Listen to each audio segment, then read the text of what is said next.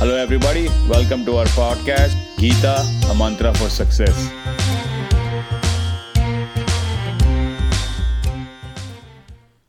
We are here to talk about uh, Patanjali's Yoga Sutra today. Okay, before we start with that, we actually got a question from our audience, and I think we should, you know, address that. Okay. One person basically asked us, since we are uh, we were talking about the Bhagavad Gita, you know, do you think Bhagavad Gita is better than the Quran or the Bible? That was their Oh. question. Uh, never, never. Uh, we will never preach uh, something like that. That is against the philosophy of Bhagavad Gita to even think so, right? That's true. That's true. But let's not just make a statement. Okay. Let's actually uh, give some evidence. Oh, okay. You know, I did a bit of research, mm-hmm. and let me just quote some lines mm. from those books. Okay, Right. okay. So let's start with the Bible. Mm. Uh, here's the quote from the Bible: mm. "In everything, do to others as you would have them do to you, for this is the law and the prophets." Which means treat others as you would want them to treat you, right? Which is Yeah. kindness and respect, right? You- uh-huh. Now, we're going to the next one. Uh, here is a quote from the Quran Not one of you truly believes until you may wish for others what you wish for yourself. Which again means treat others as you want them to treat you. And I guess that is again with kindness and respect, right? Agreed, agreed. Okay, I'm not done. I'm You're not, not done. No, I'm not. So this question is really made you agree, huh? yeah, yeah. No, no, I'm not done. Let me move on. Okay. Okay, so here is what uh, the Buddhist teachings say Uh huh. Treat not others in ways that you yourself would find hurtful. Okay, same thing. I get your point. No, no, I'm not done. Almost there, but just to add a little more. Okay. You know how much this comparison grinds my gears. So let me uh, tell you what uh, Judaism says. What is hateful to you, do not do to your neighbor. This is the whole Torah. All the rest is commentary. I get it. It's the same. And I think that is what the Bhagavad Gita says. Do not do to others what would cause pain if done to you. Right. And that is the sum of all dharmas. Exactly. So there is no comparison, I guess. Exactly. Mm-hmm.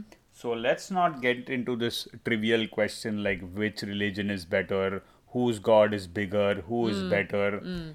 Anyway. So now that is explained, uh-huh. let's move on to the topic of today mm. Patanjali Yoga Sutras. So let's start with who was Patanjali and why is it relevant even today? Yeah. So Patanjali was a sage in ancient India who wrote the Yoga Sutras. Mm-hmm.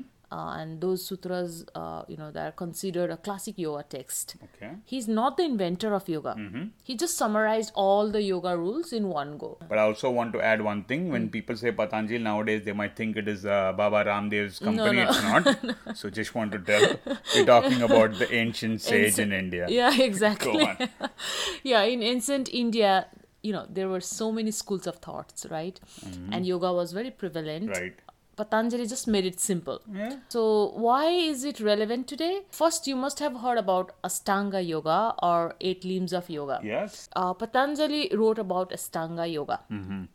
Uh, second, Patanjali's Yoga Sutras are very relevant uh, because it has nothing to do with asanas or yoga poses. Mm-hmm. Instead, Patanjali he focuses on the mind mm. and how yoga can regulate our minds. Very good. So he does not simply say, Oh, meditate and you will be fine. He doesn't say that. In fact, he gives us step by step guide on how we should lead our daily lifestyle for our mental and emotional well being. Great. Great. I think we'll jump into the first chapter today and mm-hmm. we'll see how it goes. Go on. hmm Okay, so Patanjali is very direct and mm-hmm. straightforward when he begins the first chapter. Mm. There's no drama, there is no background, there's nothing. Mm-hmm.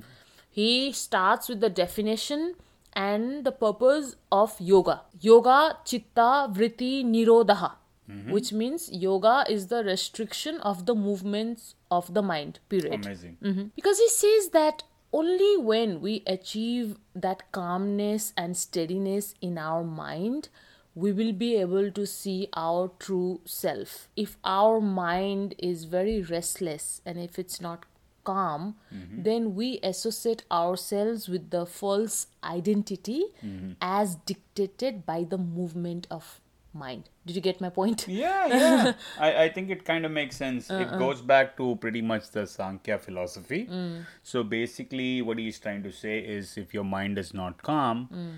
You start believing everything you see, everything you hear, and you feel, Mm. and external factors basically influence your way of thinking. Mm-hmm. We kind of know that, Mm. but let's uh, jump into how we can get to that point. He categorizes five kinds of mindset and pretty much leaves us to decide what is going on inside our heads. So, Number one is good thoughts and right knowledge, pramana, and bad thoughts and wrong understanding, uh. And third kind of mindset is confusion, which is vikalpa. And the fourth kind of mindset is sleep when your mind is still active. so you're uh, awake, but your mind is asleep. Something, yeah. Okay. And the fifth kind of mindset is memory. I think we need to explain. I think you No, know, we'll go into the details. yeah, yeah. So right now he's just talking about the mental activities. I'm not even sure if he's ranking these mental activities. sure. So uh-huh. Can you try to explain what right knowledge is and what wrong understanding is? You are good with Samkhya philosophy, so I think you can explain this. okay, I'll give it a shot. So let me uh, explain the first two mental activities. Mm. The ancient philosophy explains, you know, human perceive things in three ways. The first one is whatever is visible to the eyes. Mm. They called it pratyaksha. Uh-huh. You see something, the information is processed by your mind, Mm. and many times we believe what we see.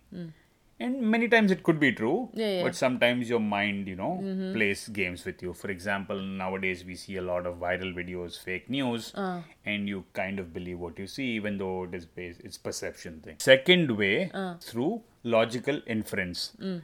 and they call it anumana. So you see something in this case. Yeah, let's take the same, you know, viral videos, fake news. And you don't just believe it at face value, but you mm. also use your common sense. Mm. You try to establish the correct cause and effect relationship about something like, hey, if there is smoke, there is a fire, and you try to correlate the things. Okay, okay. Mm. And lastly, agama. Mm. Basically, what this is is you learn from enlightened gurus or learned people. Like in this case, it could be the Bhagavad Gita, the Patanjali's Yoga Sutras, you know, Upanishads, things like that. Mm. And in the present world, it could mean you're learning from accomplished business leaders mm. or those who are actually willing to share knowledge and their expertise. These teachings are there for us. Now it's up to you to study and practice. So I guess like third type of or preferred knowledge, right? See again truth becomes uh, truth is subjective. So clearly the ancient scholars are actually challenging you and saying hey not everything you see is the truth. Hmm. Did we actually mention the story about uh, the snake and the rope? I don't think so. I th- I don't think so. Just go okay ahead. Uh-huh. okay. Mm, mm. This is a, a, a popular vedic story so mm. it's a really old story about a snake and a rope.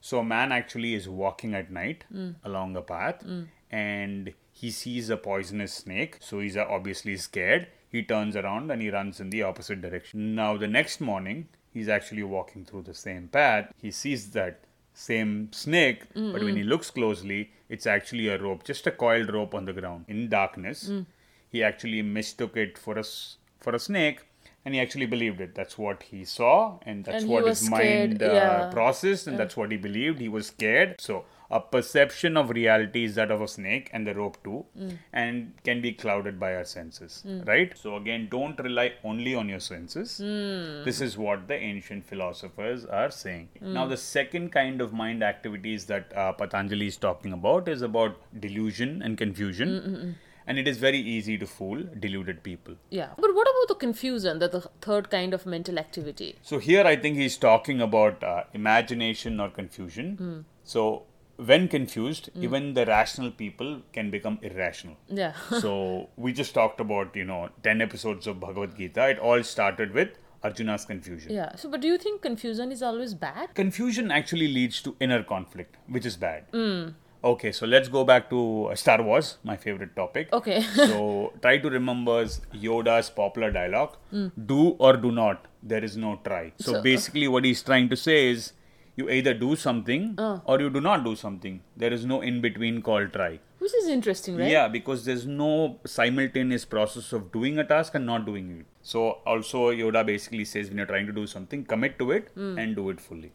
Very interesting. What do you think about the fourth category, sleep? How do you In interpret this, it? Uh. I think sleep, like we mentioned before, it's not actual sleep. Hmm. It's like you're awake, but your mind is asleep. So you basically is talking about a restlessness or dullness, which Hmm. is worse than confusion. At least a confused mind, Hmm. if guided well, can find some sense of direction. A dull mind pretty much has no hope. Hmm. It's just lazy, and they also say an empty mind is the devil's mind. That's a great interpretation. I like it. He said memory is the lowest in the pyramid, right? Correct. So, So that's worse than confusion or uh, dullness. Yes. So Ooh, why? memory is not bad, Mm. but you cannot live in the present thinking only about your past. So let me go back to uh, a movie that I really like, Kung Fu Panda. Yeah, yeah. Oh, and Mm. I in that, that movie. Mm. Seeing the panda's, you know, inability to find joy in the present moment, Mm. Oogway tells him, "You're too concerned with what was and what will be." Mm.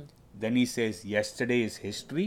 Tomorrow is a mystery, I love but that quote. today is a gift, Gift. Mm-hmm. and that is why we call it present right there's no way we can predict what the future holds for us Mm-hmm. and we cannot go back to the past and change anything either whatever we have pleasant Pleasant or unpleasant all we have is this moment Mm-hmm. Wow. the present Yeah, yeah. But what about the good memories from the past? yes we should create memories you should always create memories Mm-hmm. but you should not dwell on it Mm. oh i had a great time that time why don't i have it now see then you start going towards the negative Mm. and then there's a sense of loss and now that is bad So I guess living in the present is the mantra, right? Yeah, It's easy to say, but do you have any idea what is the best way to get there? So Patanjali has defined these five mindsets, right? So true knowledge, false knowledge, confusion, dullness, and memories. Right? So we can hone our minds. I think it is more about being mindful about our own act Mm-hmm. and our own perception and not take everything at face value. Pretty right? Uh, Patanjali talks about uh, different obstacles uh, such as disease, uh, self doubt, negligence that might Mm-hmm. affect the progress of yoga. He thinks that any kind of disease or negligence or laziness, all these obstacles actually bring more confusion.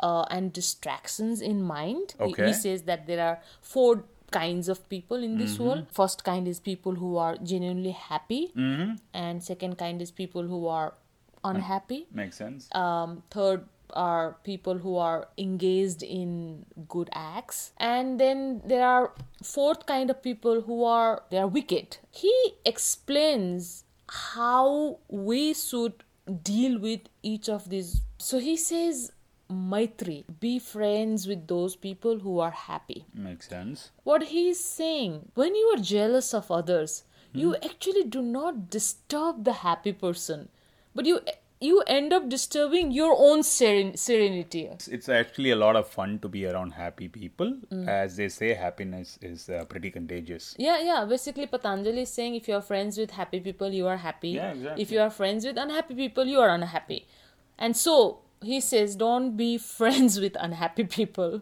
rather have compassion and he uses the word karuna Hmm. for such unhappy people um, he he obviously says have sympathy for people who are suffering Mm-hmm. but and i love this part but do not hook on to their friendliness bec- because it will drag you down you know one of my students in the class uh, Mm-hmm. she asked a very interesting question how can you ask me not to be friends with unhappy people when the whole social structure is based on how miserable we are if i tell everyone that i'm happy i'll have no friends I remember you actually believed that uh, sometime back. Uh, I think this is because uh, most people are attracted to drama. Everybody wants drama, Yeah, right? yeah, yeah, yeah. There is truth uh, in the saying, you know, birds of a feather yeah yeah uh, flock together.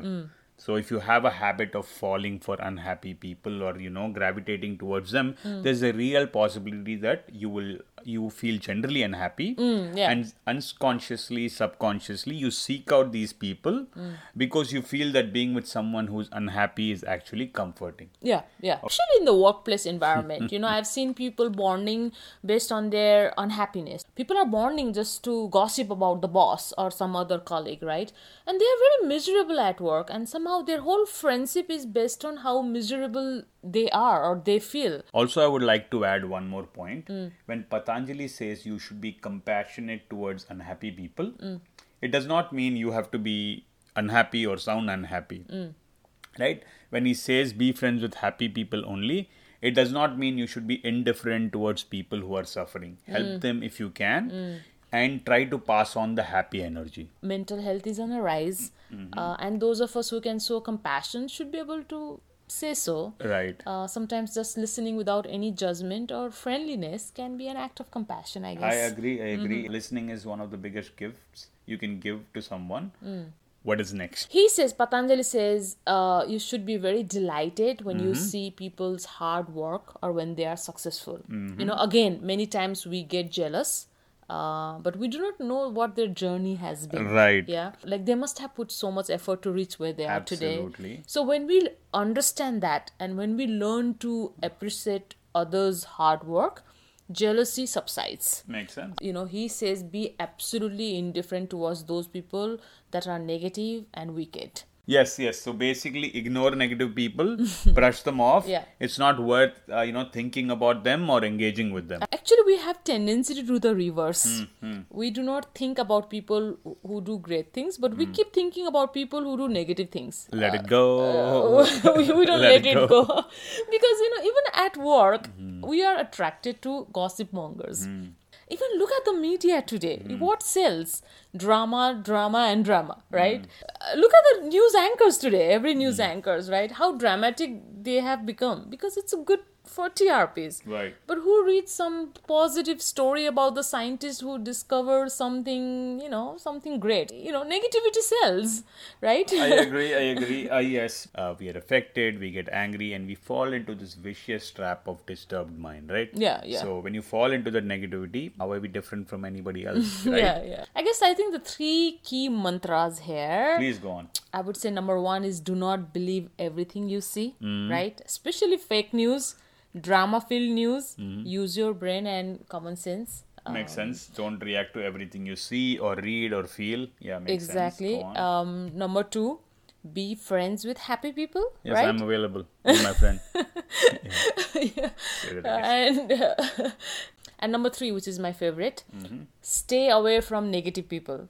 Negative news, anything negative. I need to keep reminding this to myself. Mm-hmm. Perhaps negative politics too. Yeah, which is most politics. Yeah. so if anything bothers you and you are still stuck to it, then perhaps you are unhappy and negative too. Makes perfect sense. So at the end of the day, mm. your happiness is in your hand, mm. and so is your misery. yeah. Life is a choice. Yes. Right? Mm. So with this in mind, I think we can wrap it here. Okay. This is actually the chapter one of Patanjali's Yoga Sutras. We will cover the eight limbs of yoga or Astanga Yoga in our uh, final podcast, and we will conclude season one. Yes. Thank you so much. Thank you.